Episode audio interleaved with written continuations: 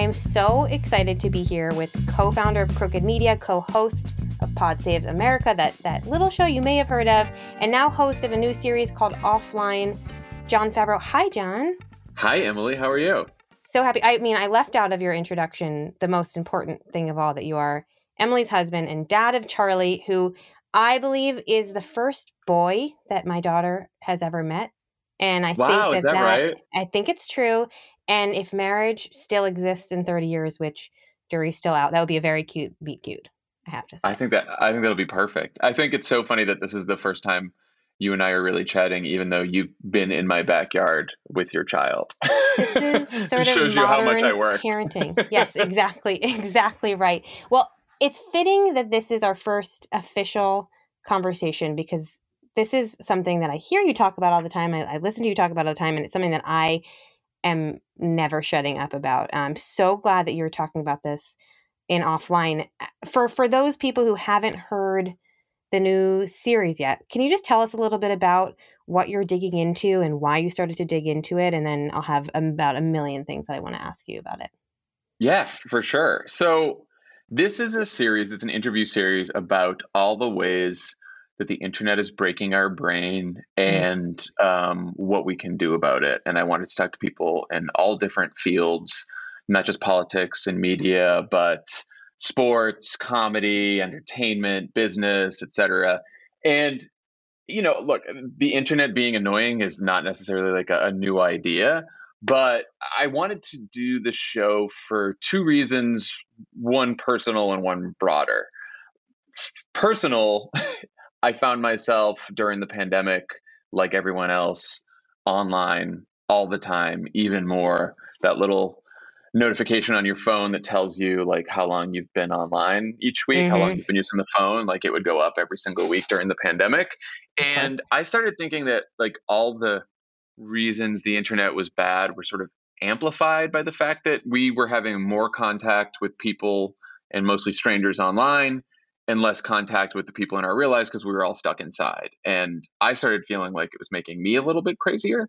Mm. Um, and then obviously the country has been through some shit in the last couple of years, but thinking about the fact that we all went through a pandemic, a very divisive election, which then turned into an insurrection, um, the protests following George Floyd's murder, right? Like all of these gigantic things we went through, mostly online.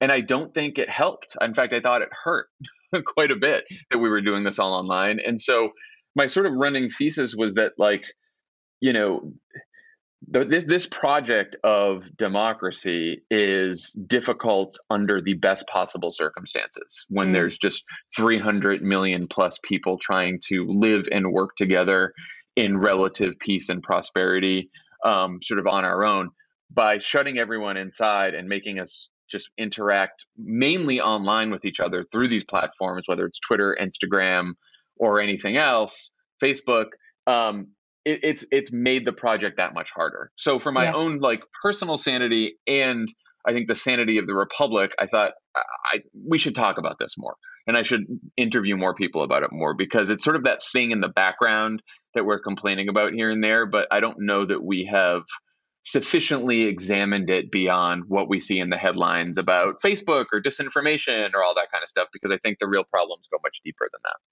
I agree with you. And I think obviously everything was exacerbated during the pandemic and made worse and, and certainly made more online. That was our only means of interaction and connection and experiencing anything beyond the four walls uh, within which we all live.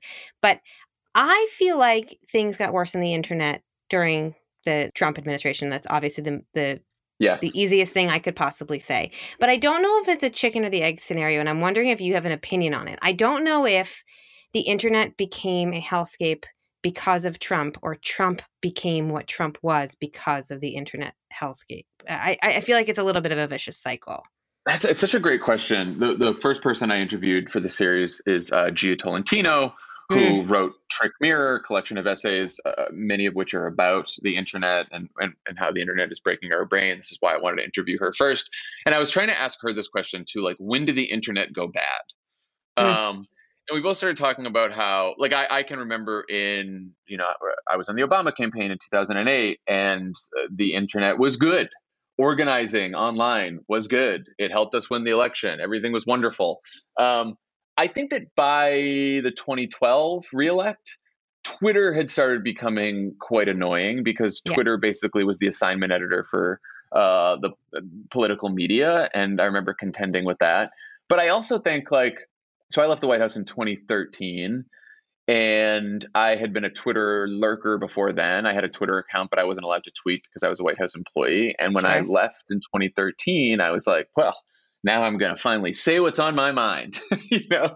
And you were freed. Like, right, I'm freed. So I like fire off tweets and get in arguments with Republicans on Twitter. And like it was, uh, I guess, cathartic for a little bit, mildly amusing, but it quickly became sort of annoying, I thought. And then then Trump started running. Then the 2016 election happened, and I I do think that once Trump won, the beginning months after that, I think uh, the internet and specifically Twitter was okay because I ended up like meeting a lot of people I wouldn't have otherwise met who were all in the same place, whether you were like someone on the center right or someone from the far left. Everyone was like, okay, Trump is president. We all need to figure figure out a way to work together to beat this guy to stop this threat. And mm. there was a lot of organizing and conversation that happened because of, I think, specifically Twitter that I think was helpful. It soon got a little bit crazy. like I, I do think that to your question about the chicken or egg thing, like Trump in some ways is the perfect internet candidate mm. right? Like, like you know, uh, one complaint about Twitter is that it sort of it strips away context, it strips away nuance, it doesn't allow for sort of thoughtful debate. Um, it causes us to overvalue our own opinions. Like all of these things are characteristics of Donald Trump. um, That's exactly is, right. You know, like he is the. I mean, I used to think I used to say about him that he is like a cable TV addict who yes. became president. right? Like he is the guy who just yelled shit at the television all day long. Mm-hmm. Um, but I think the internet in many ways supercharges that phenomenon of like watching cable television because it is faster, it is even shorter than what you see on cable TV and it is even angrier nastier because unlike cable tv you can interact with it instead of yes. just watch it passively and i think that like when you throw trump into that equation it just makes it all worse i think you're exactly right and i think that what you hit on is you know trump was obviously addicted to cable news but he made everyone else in the country addicted to both cable and to twitter and i yep. think that i can only speak to this personally as a reporter and i think you are probably in the same boat where we're two of the very few people in this country who could say that professionally we needed to be very online over the last mm-hmm. six years. And yeah. I think that I used it as an excuse, or at least my brain was able to lean on that. And, and really, I think I was just addicted. I, I, felt like I had to be the most informed. I had to read every take. I had to read every tweet, just constantly be checking my phone in order to be informed in case I was asked about them or I had to talk about them to a source. And I'm sure you feel like you know you guys are recording constantly and have to know everything on on everything. But in reality um I had a child four and a half months ago and i really stopped checking twitter like completely. And yeah. i now have i realized i was addicted and it was not totally serving me in any way shape or form. I just couldn't help myself. And i think that the country writ large was addicted to news and addicted to consumption of news over the last six years in an insanely unhealthy way. A very unhealthy way. And, and, I think, and you're right. I mean, for I, I did the same thing as you. I told myself that it was my job. I record a podcast twice a week, and even if that wasn't my job, I, as a Democrat and an and a strategist, an activist, an organizer, whatever, wanted to figure out how to beat Donald Trump. I thought it yes. was important to me personally. I thought it was important to the country, even if I didn't have this job. And so I told myself that that's why I'm online. But you soon start realizing that we are hit every day with a flood of information, much of it bad, much of it things that we cannot do anything about. Yes. You know, and I, I, think we can do a lot about a lot of things, right? I, I advocate political organizing and advocacy and all of that stuff. But not every bad headline or offensive tweet or mean tweet or something that Donald Trump says is something that we can actually affect change over, right? Yes. And I don't think we can sort of tell the difference anymore. Mm. And I think that's a real problem because, you know, there was this thing that the resistancy types would say during the Trump years where it's like, he's trying to distract us from X or Y. And like, I don't think Donald Trump's that smart to distract people. But it's true that as a country, we are perpetually distracted all the time because of the flood of information we're getting through these platforms. It's not just the flood of information too. It's like it's a flood of takes. And I thought I, I listened to all the episodes of offline that exists right now. I'm excited to hear more. But but you spoke to Peter Hamby, who was a former colleague of mine, doubly, both at, at Vanity Fair and at CNN, and uh, he's now at Snapchat running news. And I think that you guys hit on the fact that there's so much. Um, I'm going to call it take based journalism on Twitter that you're you're not only getting so much of it, but you're getting so much of a spin on it that it's not really helpful to anybody.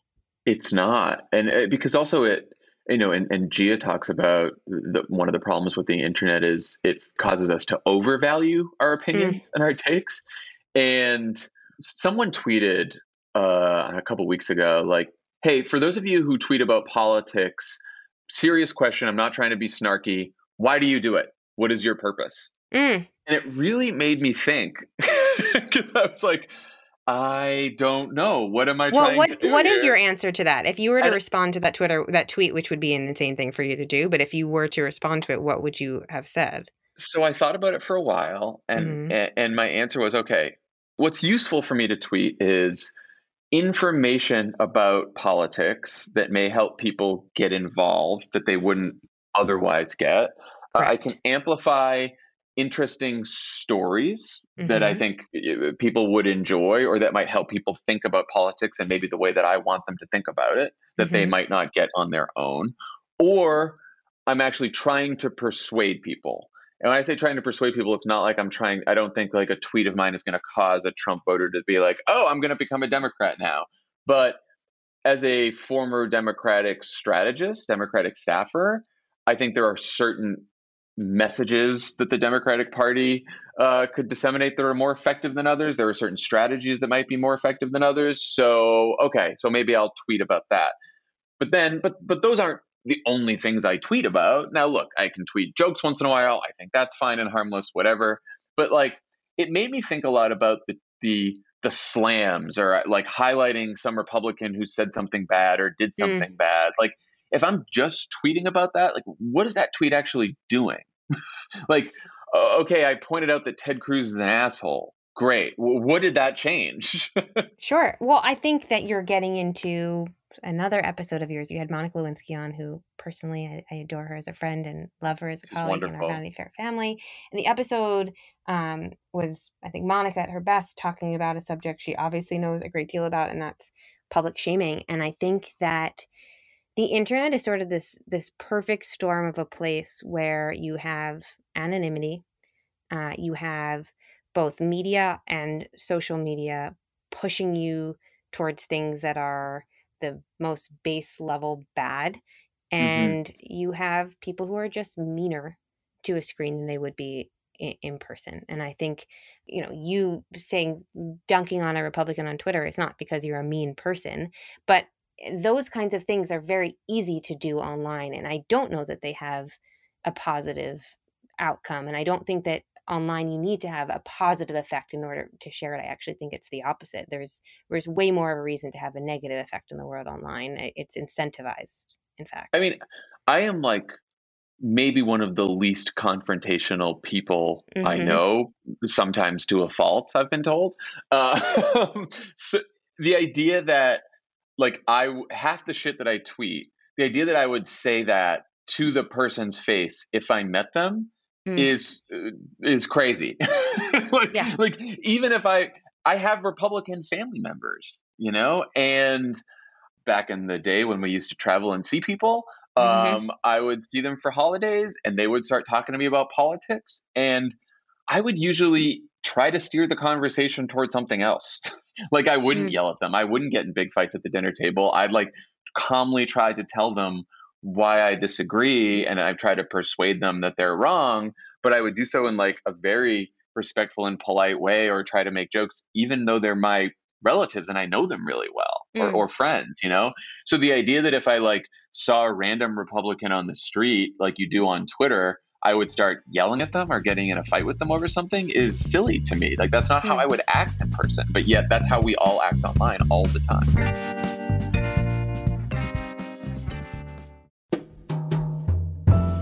It's Radhika Jones, editor in chief of Vanity Fair. If you love digging into the week's political headlines, subscribe to Vanity Fair. Our reporters take you behind the scenes of some of the biggest stories from the campaign trail to the halls of Congress.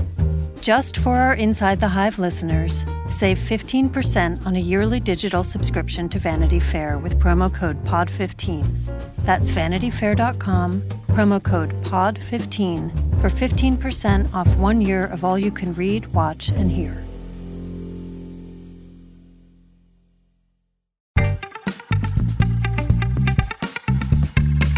Well, what's interesting about that is that I think you're totally right. The, the way that we act on the internet has has had no relation to the way we act in person. And I, I am in the midst of sort of writing a story about this, so I think a lot about uh, online shaming. And there's this feminist who wrote in the 70s about like the consequences of shaming people publicly. And Mhm. and obviously there was no uh, Twitter when she was writing this story or this this article, and she was extolling all the ways in which there are personal consequences to you as the shamer if you are calling somebody out in person and you, you lose all of that personal consequence but i think that for the first time last january we sort of saw what happens on the internet turn into behavior in real life and we saw it in a very consequential way in washington. I wonder if you could just talk a little bit about how we're starting to see online terrible hateful behavior translate into real world behavior in a, in a real and very scary way. Well, uh, yeah, I mean, obviously we saw it on January 6th, but even since then, you know, some of this I think is, is pandemic related. There's a lot of rage that was built up during the pandemic for a host of different reasons. But all those stories about people being nasty to flight attendants on planes or other Mm. passengers um, at sporting events, people, you know, it's just like people are, are, are getting nastier and, and meaner in real life. And I don't know if, you know, some people could say, well, that's always been the case. It's just that we know about it more because of the internet. And Mm. so these things go viral. But I don't know.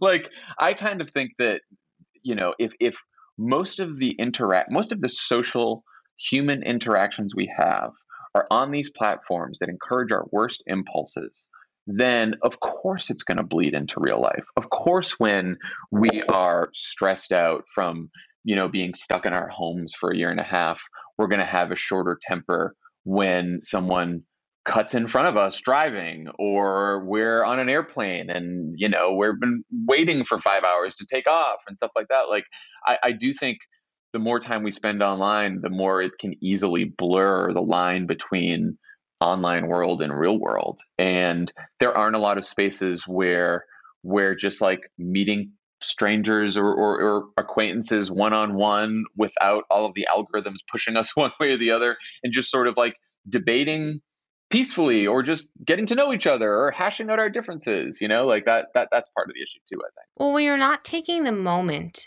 on the internet anymore, when you're removing that second pause online between when you think something and when you write something on the internet, Yeah. uh, when you've removed that impulse from your day to day habits on the internet, it's hard to then say, okay, but I'm not going to remove that impulse in person. Your brain is just reconfigured at that point. And I think we've lost the ability to take a pause both on the internet and in, in real life. And I think that that pause is so vital. And I am worried that we've gone past a point where that pause is just like, we don't get it back anymore because of the way the internet has just completely reshaped our, our neural tubes or whatever it is. Yeah no i mean i'm i'm interviewing um charlie warzel uh Oh, cool. in a couple weeks uh, we'll talk about facebook and everything but he, something he wrote about facebook stuck with me which is like you can change the platform all you want. You can tweak the algorithms. We can break up Facebook. We can do all these things.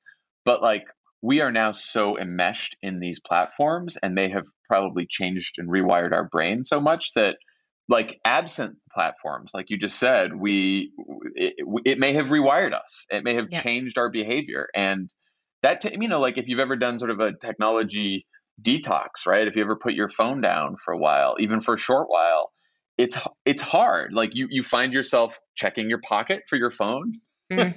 you find yourself sometimes like a little distracted, a little agitated. Uh, like you just like need that dopamine hit of new information. Uh, what's going on? I, I'm looking for an alert. You know, like it's it's it's really bad. It is, and I will say like, so I had a kid, and I did not check the news for like uh, weeks maybe i definitely did not open open twitter and when i started sort of emerging from a cocoon i now use twitter in a completely different way and i think it makes me i used to think not knowing everything every tweet every take every story that was a thing on twitter would make me a worse reporter and i think now the way in which I use Twitter makes me a better reporter. I'll tell you why, and you tell me if you think this is crazy. As now I'm going to W an expert of the internet. Perfect. Um, I use it way more intentionally. I maybe scroll for like three minutes a day maximum. Just scroll, see what people are talking about. That's that's a high number for me now. But I use it very intentionally. Like if I will go and read a story on the New York Times or obviously Vanity Fair or the Atlantic or whatever, and I want to know more about that story, or I'm watching something on TV and I want to know what other people are saying about that thing that I'm watching on TV, I intentionally look for one specific thing and see what people are saying about that one specific thing, and then I'm out. I'm not looking aimlessly at Twitter anymore, which is what I used to spend hours doing every day. And I feel like not knowing what everyone is is what all the takes are on Twitter makes me more like most people in this country. It doesn't make me more like people in Washington or New York or Los Angeles or all the places that I've lived. It makes me more like a, a normal in this country.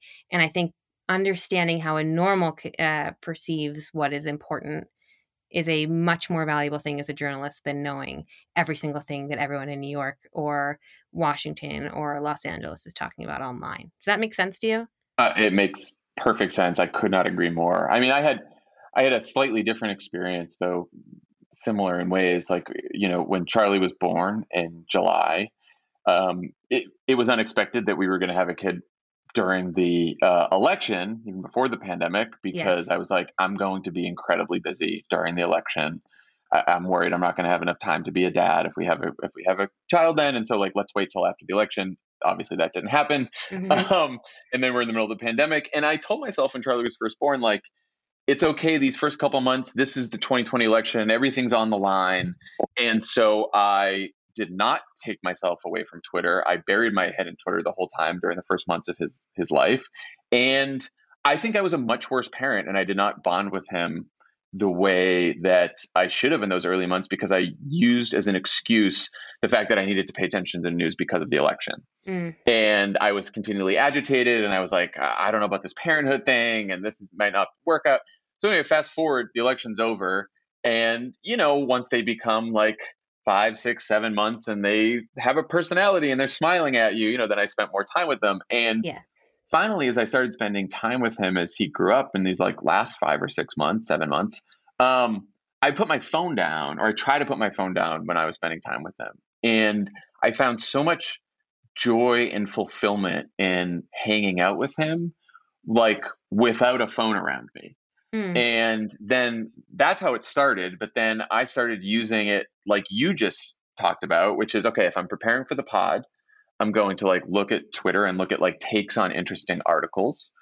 And I'm also going to just like read more, not books. I know that's hard for me, but at least read more like long form pieces. Mm-hmm. and I realized that it got my brain going in a different way. And I started thinking creatively again about like forming my own opinions as mm opposed to just like reading all of the other opinions out there and trying to like figure out a take based on other takes. Like maybe I should try to figure out my own take based mm. on just like reading something instead of reading what like 50 fucking people had to say about the the bipartisan infrastructure bill who like sit in Washington. That's not really that's not really that helpful.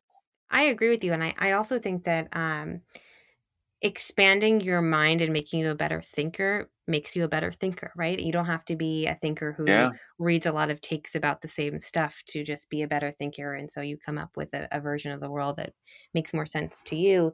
You brought up Charlie, and so I'm going to to zero in. I also think of what you're describing the first four months of having a a baby. Uh, it's very similar, particularly for a lot of dads that I know. Yeah. Um, it's just it's hard. It's hard for dads in the beginning, I think, uh, in a different way that it's hard for moms. Yeah, no one told no one told me that. No one prepared me for that one. yeah, we, we we talk about it a lot over here, and Yeah. uh, it's it's it's a very different thing. You're experiencing this in a totally different way, but I'm thinking a lot now about what the internet is going to be like for my daughter, and uh, you and I are sitting here bitching and moaning about uh, all the ways it's breaking our brain, and I am terrified for the ways in which it will break her brain one day. And I like I'm already making decisions that I both like and don't like about her on the internet. And I don't show her face on the internet, but I have my phone around her and I can, she's four and a half months and I can see her being like, that thing is cool. And I yeah. Cringe every single time I see that twinkle in her eye and I literally throw my phone across the room. And I just, I like, I don't know what to do. And I'm sure you're thinking about this a lot. And I don't know if you've come up with any answers about that.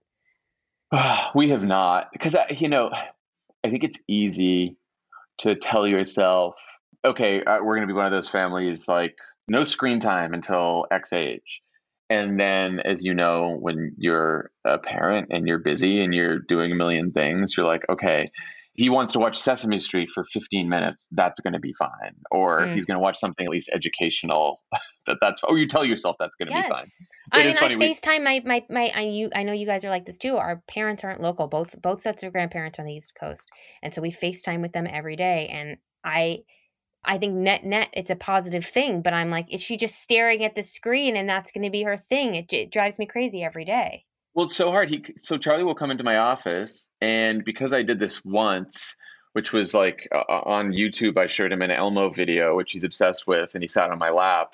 Now, every time he runs into my office and sees me while I'm working, he says Elmo, Elmo, Elmo, and points to the points to my laptop. Game over. Yeah. And like, what am and I feel bad. And it's also it's like nice cuddling with him, and he sits on my lap, and we do this together. But I'm like, I don't think this is good for him. And this isn't even. This is just passive viewing, which isn't great, but it's not even the interactive stuff that happens when you figure out when they figure out like how to use a phone or the internet. And uh, you know, I said this to to Jia during our interview too, but like just watching him run around the house, play with toys, amuse himself, distract himself with sort of non-online things, hmm. toys, books, everything else is like such a reminder of the joy that that can bring a child and then when I watch him watching a screen, I'm like, oof, what's happening here? Right? Like, is he Zombie, is he learning yes. anything? Is he just a zombie? Like, so I, you know, I've been tr- we try to read to him a lot,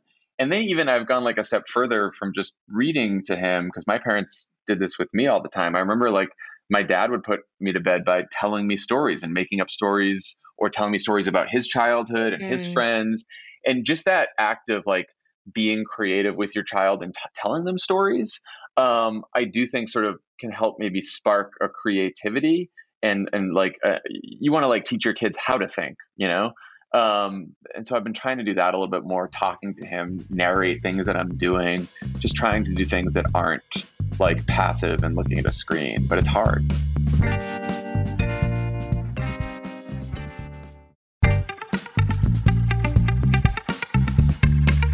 Speaking of being being creative, and, and I thought about this a lot in your interview with Monica.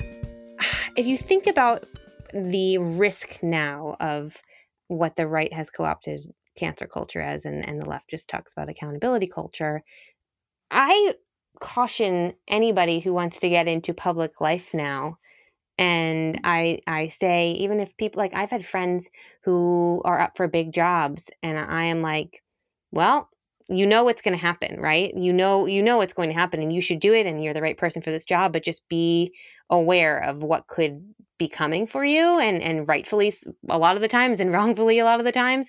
Uh, when you think about Washington, and I know that you or advise people all the time or talk to people all the time who want to put their hat in the ring, who want to take on roles in public life. Uh, what role does the internet play in either uh, convincing people into or out of taking a risk in running for office or taking a public job? Uh, and, and I'm wondering if you come across that in your yeah you know, no I think conversations. I think it's pushing a lot of people away. Mm. Um, and look, this is it's a really tough subject to talk about because you know the, the term cancel culture is now so loaded that you complain about cancel culture and you know it's like you're a white dude with a substack or Bari Weiss or something like that and you're like Yes. oh you know powerful people who fuck up shouldn't be held accountable and that's not the case. Powerful people should be held accountable. In fact i think i talked about this with monica. One of the things i thought about when i watched the um, american crime story impeachment uh, and her public shaming doc as well is i'm like okay well if twitter was around back in 1998 like maybe bill clinton would have been held more accountable than he was. You know like maybe 100%. because maybe a lot of people whose voices um, who, who didn't get to have a voice uh, back then would have been heard like monica or, or a lot of other people right? And maybe when those fucking late night hosts said the most horrible things about her disgusting things about her like yeah a couple of them could have used a cancellation Of course. you know and so like i do think it's good to to like that there are consequences and that the gatekeepers have fallen away so that more people have a voice particularly marginalized communities like i think that is all a good thing but i also think we have gotten to the point where just average people not like powerful corporations or powerful politicians average people you know like we're not giving people we're not giving people space to make mistakes Mm. And what worries me is someone makes a mistake they say something bad or they say something that reveals that um, they have not evolved with the culture maybe because they're a little old maybe because they've been protected by their privilege for a long time right? So they say something really fucking stupid and they try to apologize and no one accepts the apology. In fact the Mm. apology gets picked apart. And everyone piles on the apology and now there's a big thing. And so we are then saying we're not allowing people the space to make a mistake and then grow. And so what that tells other people is if you make a mistake you shouldn't apologize because it's not Mhm. really going to work anyway. So who fucking cares? And what that then does is we are we are selecting for especially in public life and politics and this is where Trump comes back in we are selecting for the most shameless people. The Mm. people who say if i go say something and do something offensive and people give me shit for it it's not going to matter because i'm not going to apologize and you can't shame me and you can't make me embarrassed. So i'm going to be perfect for public life. I'm going to be perfect for politics.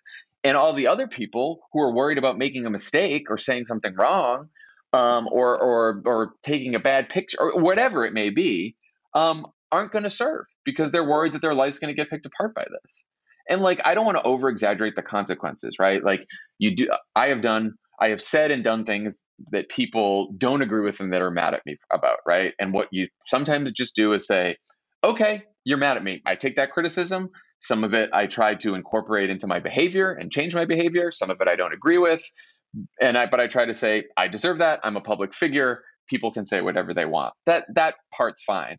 But i do think like some of the pile-ons are creating or at least pushing people away from saying what they want to say doing what they want to do and entering public life which is tough no matter what but i do think we want like we want more public servants because a lot of the ones we have are sort of shitty Uh, I would say that's that's possibly an, a gross understatement. I- In hearing that, I think you're a hundred percent right, and I think that there is obviously such a, a grave consequence to public shaming, both for people um, who are public people and, and people who are private people. Um, and I think you're eh, for anyone who wants a great listen, I would go ahead and listen to to Monica talk about that with you, Jon.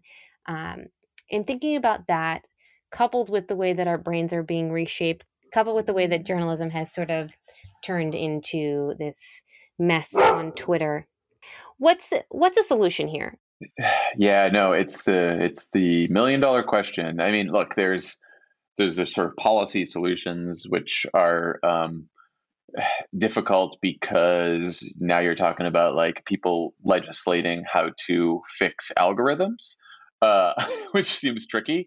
Yes. Um, though there have, eh, I think we're finally getting to the point, and I think Frances Haugen um, has helped us move helped us move along to this point where the political conversation around this isn't just about free speech and who gets to and disinformation, right? Which disinformation is obviously a huge problem, but it is it is more uh, amplification than anything else, and, and we're sort of focused on the algorithms, right? The algorithms that prize engagement above all else and uh, reward sort of the type of engagement that is mean and nasty and enraging and all that kind of stuff.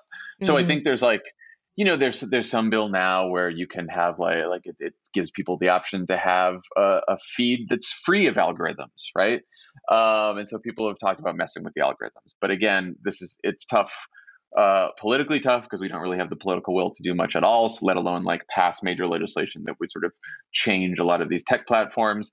You do sort of wonder if since a lot of the people who work for these tech companies uh, tend to have progressive values, that if at some point these very young workforces will say, like, they'll either quit or it'll be harder for places like Facebook to recruit new engineers and new employees because of this. Mm. Um, so you, you hope for maybe some internal change. But I do think that a lot of uh, one of the reasons why I wanted to do this series is I think a lot of this is happens on an individual level level, right? Like all of us have a role to play here in our own behavior and how we act. Like I try to like think before I tweet now. Uh, I try to like wait 10 seconds before I fire off a tweet about something. I try mm. to think about like am do I need to be this snarky? Um, is this tweet adding value? Am I persuading someone with this? Um, I try to think like, do I need to be on my phone right now? If I'm out with friends or if I'm seeing family or if I'm playing with Emily and Charlie, like do I need to be checking the phone? Do do I need to really for my job? Um, do I need to know this piece of information, or am I just doing this out of habit?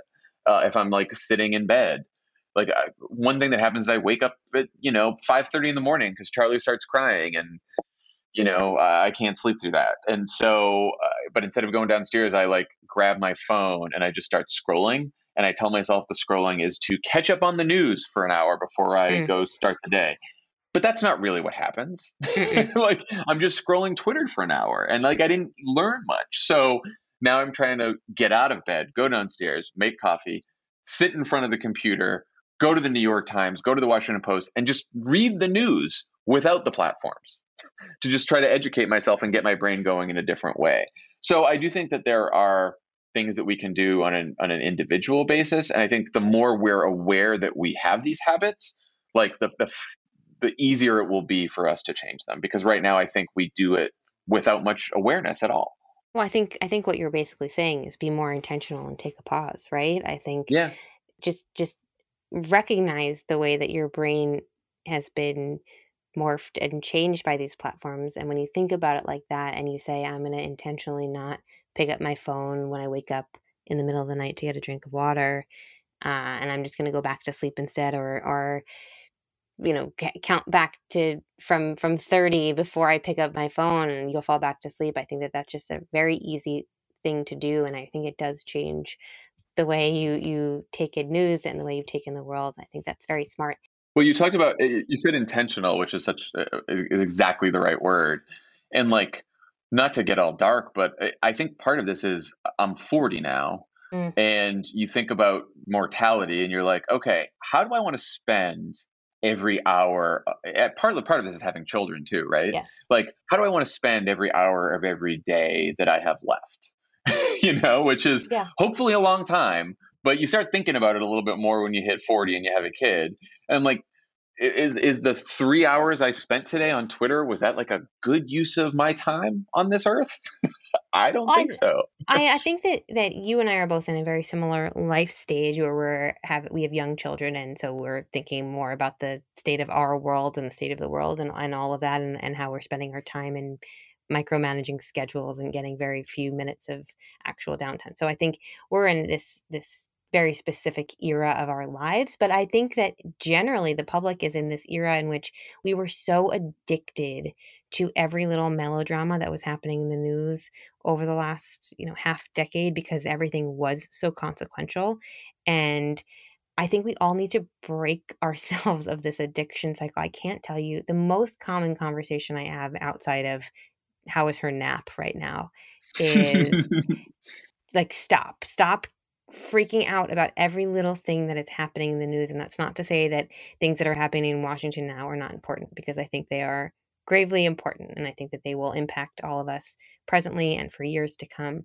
But we don't need to treat every single development like it's the end of the world as, we did over the last five years. And I think we have been so conditioned to watching cable news and checking Twitter and obsessively refreshing what's happening that we've lost the thread a little bit. And I think that we can be intentional about the way we consume our news and think about politics and think about what's happening in Washington. And this is a good moment to think about that. Again, it goes back to what can I change? What can I affect? And what is beyond my control? Like uh, mm. we're talking as this Kyle Rittenhouse trial is happening, and I see everybody tweeting about it, and everyone's very interested. And like, yeah, I'm I'm deeply interested in the outcome of this trial. But I think about it like I think about the coverage of most trials, which is I can't have any effect on the Kyle Rittenhouse trial.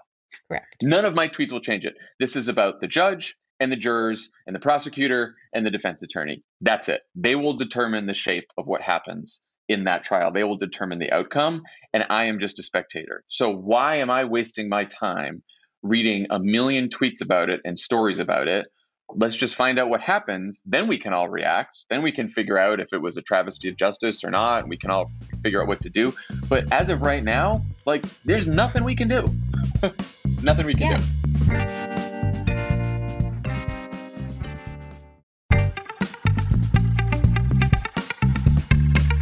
And I think I think that you can be a good informed citizen without being an obsessive Twitter scroller. And I think that over the last half decade, there the, the line was blurred. I think that everyone was sort of in this Olympic, uh, like extremely long Olympic event to be the most informed citizen because they they were so helpless that information was power. And I, yeah. I just think we're in a different season now. It's everything is important and and the world is still a scary place, but it's just a little bit different. And I think that the way in which we think about the internet and news and happenings around the world, the temperature needs to be put back down a little bit so that everyone lives a more sane, balanced life. It just it got out of hand for myself and I think for for most people that I talk to and I think everyone can just live a happier, healthier existence without feeling like they need to know every single detail of every single thing that's happening the moment it happens. I couldn't agree more. Uh, at least until Trump runs for president again. Ugh, God, just the thought of it gives me such PTSD. I, I, like, I can't. I don't know. I, am I'm, I'm bef- immediately befriending Bezos and going to Mars. That's the only solution. It, it's something that I every time I catch myself thinking about it, I have to put it aside because I'm like, again, there's nothing I can do about this now, and getting anxious over it is not going to do anything. So I just got to think about something else. Just got to think about something else. just don't do it. Well, I will give everyone listening to this the ultimate distraction. Go listen to Offline. It comes out every Sunday. Is that right, Jon? Every Sunday. Listen to it. I have found it so useful as I worry about all the things that you talk to. And I'm so grateful for you coming by here and, and giving us your wisdom and sharing all the things that you do. Everyone go listen to Pod Saves America as well. And we are just so happy to have you here, Jon. So thank you. Thanks for having me, Emily. This was really fun. What